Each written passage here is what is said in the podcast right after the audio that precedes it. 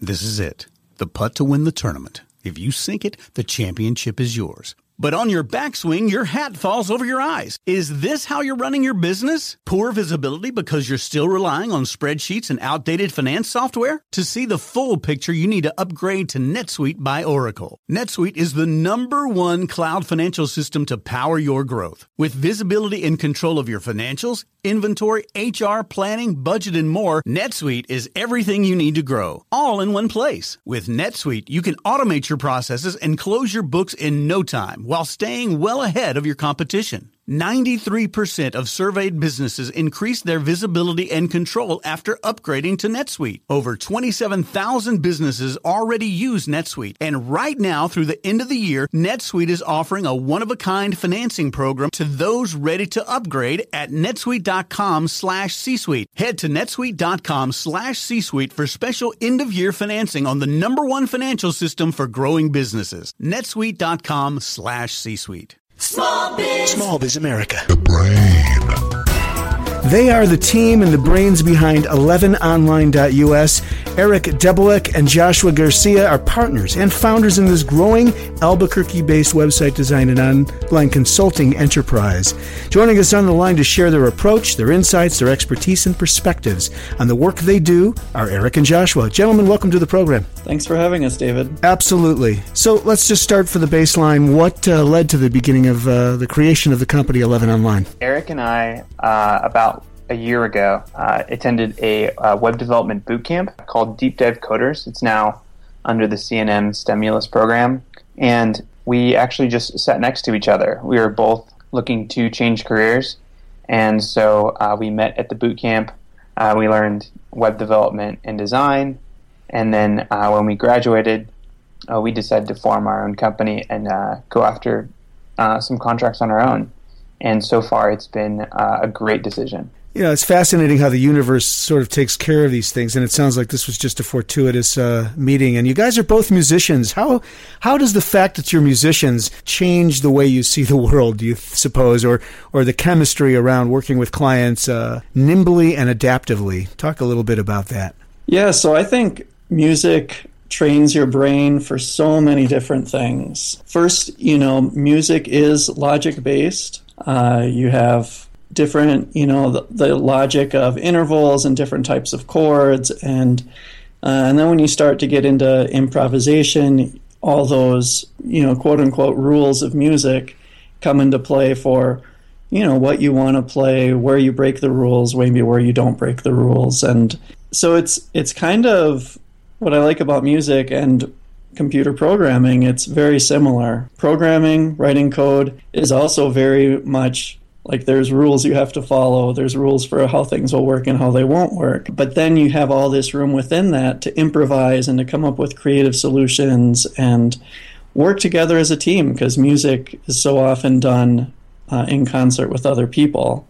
And learning to listen to other people and play off of each other is a very important part of working as a team when developing websites. It just gives us another way in which uh, we think, and then another way in which we can relate to people, um, which is a huge part of how we've built our business is just relating to people on a human level. As you hit the ground running with 11 Online, and even now that you're some time into this uh, company that you're building, did you have a sense that you wanted to show up differently than some of your competitors in terms of your approach to this? Yeah, definitely. So I think sometimes we feel like used car salesmen because course, I don't know anything about that business. uh, and it's because so many people have had negative experiences with web developers in the past, just like how some people have bad experiences with used car salesmen. And there's sometimes a trust issue. And so we really wanted to be transparent in our business, to be open, for people to feel like they had an idea of what what was involved in the process, uh, what are the different pieces that need to come together for a website.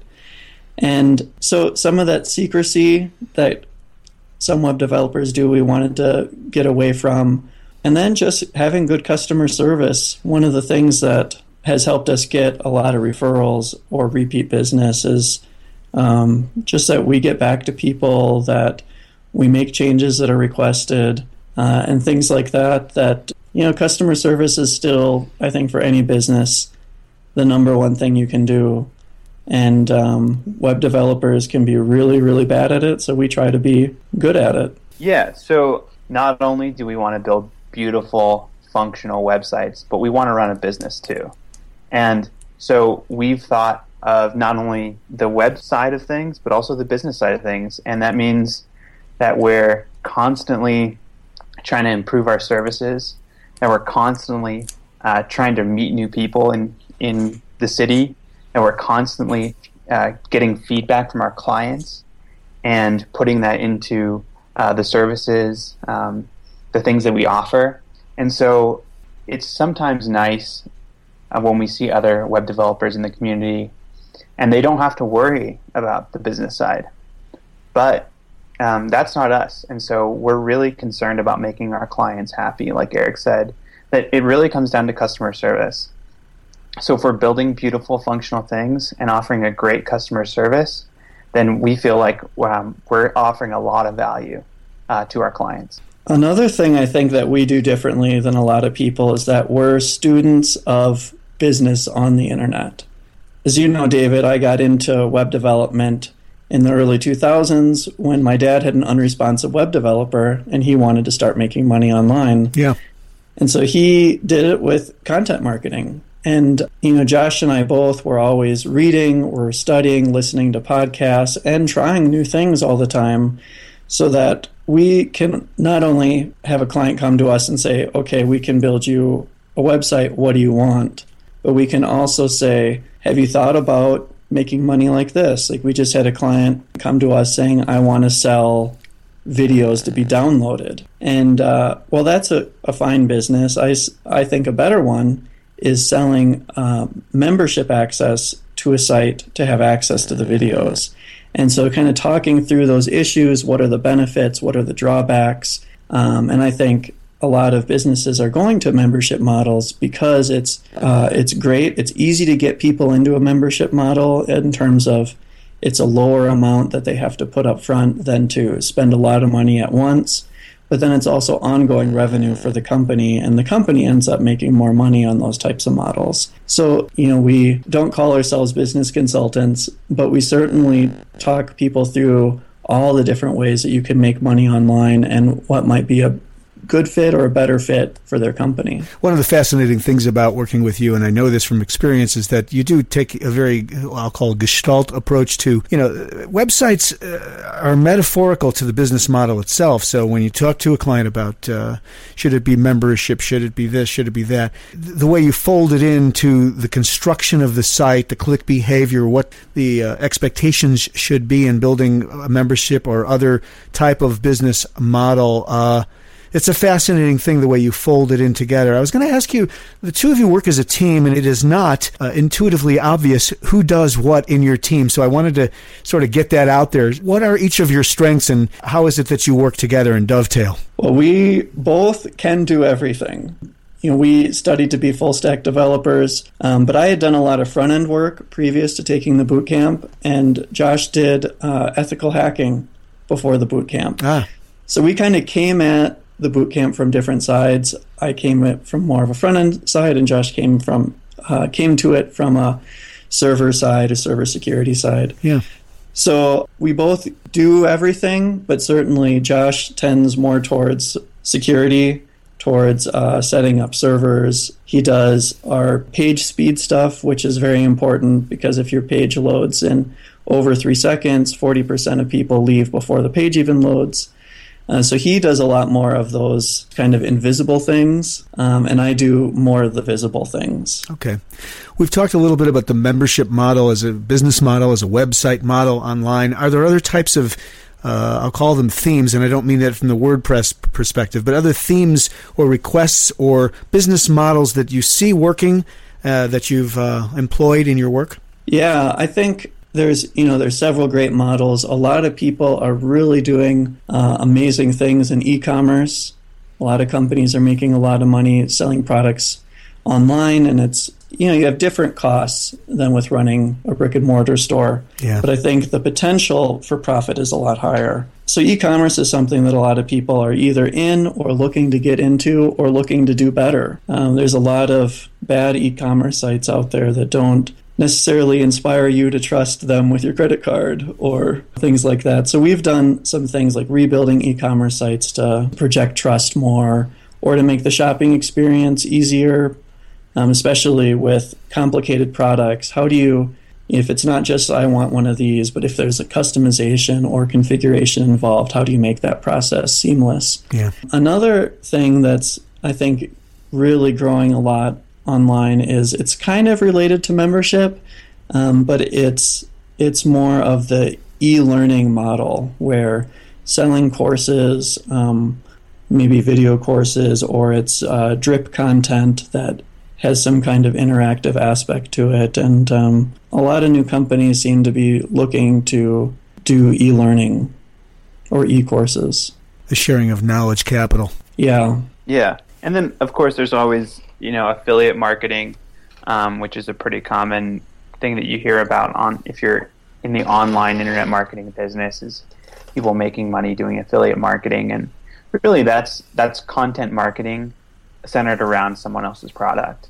There's also you, people make money if you if you can really figure out a way to scale content, uh, meaning that you're not the individual uh, producing the content every single time. If, if either your users or someone else is somehow yeah. producing a lot of content yeah. that you can pull into, aggregate, um, and curate, then um, there's a lot of opportunities as, as you get more and more eyeballs to make more and more money.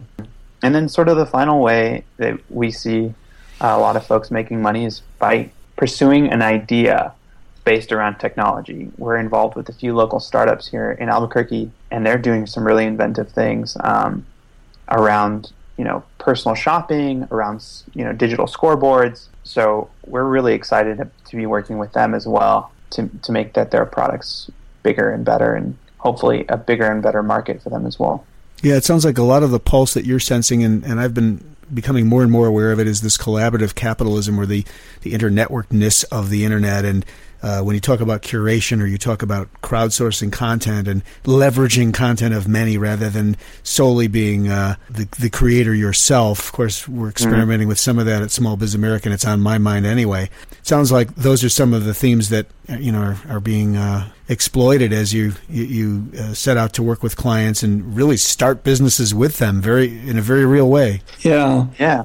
And there's a lot that's I think a lot of new doors are going to be opening in the future with other people's data, even like government open data. There's a lot more data available um, in usable forms from the government. And so some companies are just coming out and saying, I'm going to do something interesting with this data and kind of repackage it and build a business around it. I love that. And, uh, you know, kind of the oldest or one of the older examples of this is the Weather Channel they use government weather data, but they you know interpret it and they do things with it. Um, but now, because a lot of that data is available on the internet, and you can build websites that pull in that data, mm-hmm. you can do a lot of really interesting things with maybe data that doesn't necessarily seem like it would fit together.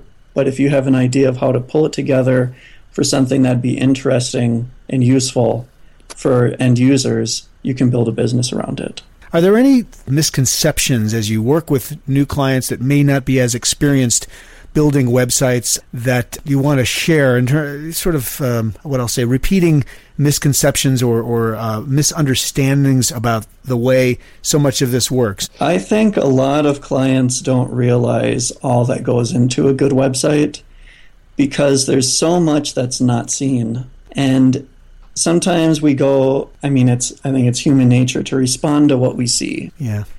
And so sometimes there can be misconceptions around what it takes to build a fully functional website because if you don't see it it's not on your mind. And so like what i mentioned before about page speed and yeah. wanting to be under three seconds people don't, you know, if they see a pretty website, they don't necessarily think, well, how long did it take to load? Or, you know, there's so many different issues. even issues like if I want to share my content on Facebook, you can do things that's completely hidden from the end user, but to customize what will be shared on Facebook. Yeah, there's SEO, and a lot of SEO is scammy, but there is good SEO. And a lot of good SEO is built around content. But it, it's still important to do the things that Google wants you to do. So there's all these things that are not necessarily apparent when you look at a website, and um, I think it can be sometimes hard to hard to understand what all that is and why it's worth uh, investing in. Josh? Yeah, I think the two biggest things that we come across that we feel like we have to uh, really kind of walk our clients through are one is SEO. For some reason, and, I think it's because people just kind of see it and know about it and have heard about it, they want their websites to be you know on the first page of Google, but usually they don't know the amount of work that it takes to get to that point in terms of producing content, in terms of maybe even advertising. So I think SEO is kind of for people like us who focus usually on on-page stuff and on the development and design of a beautiful and functional website. Yeah. It can be really tricky to explain to clients the amount of work and sometimes even the amount of money that will go into building a site that's going to show up on the first page of Google. And usually, I'm really wary to refer anyone um, to someone else who does SEO uh, if I don't haven't really talked to them personally and gotten to know their strategy and, and what kind of uh, things that they implement because it, it can be it can be a losing game for some people. And it can also be the best investment you ever make but it's uh, it's a very difficult area to transverse and everybody wants it but not everybody I, I think is willing to spend the money it takes or do the, the work that it takes to get it going It used to be that there was all sorts of ways to kind of scam the system, but every year Google revises things so that it's harder and harder to scam the system. And so now SEO is so much around content marketing. Yeah.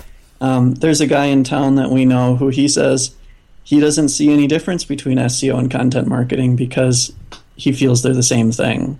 Yeah. So, but if you were expecting, oh, I'm going to hire this company and they're going to get me all these links and all this stuff, a lot of people don't realize that the game has changed.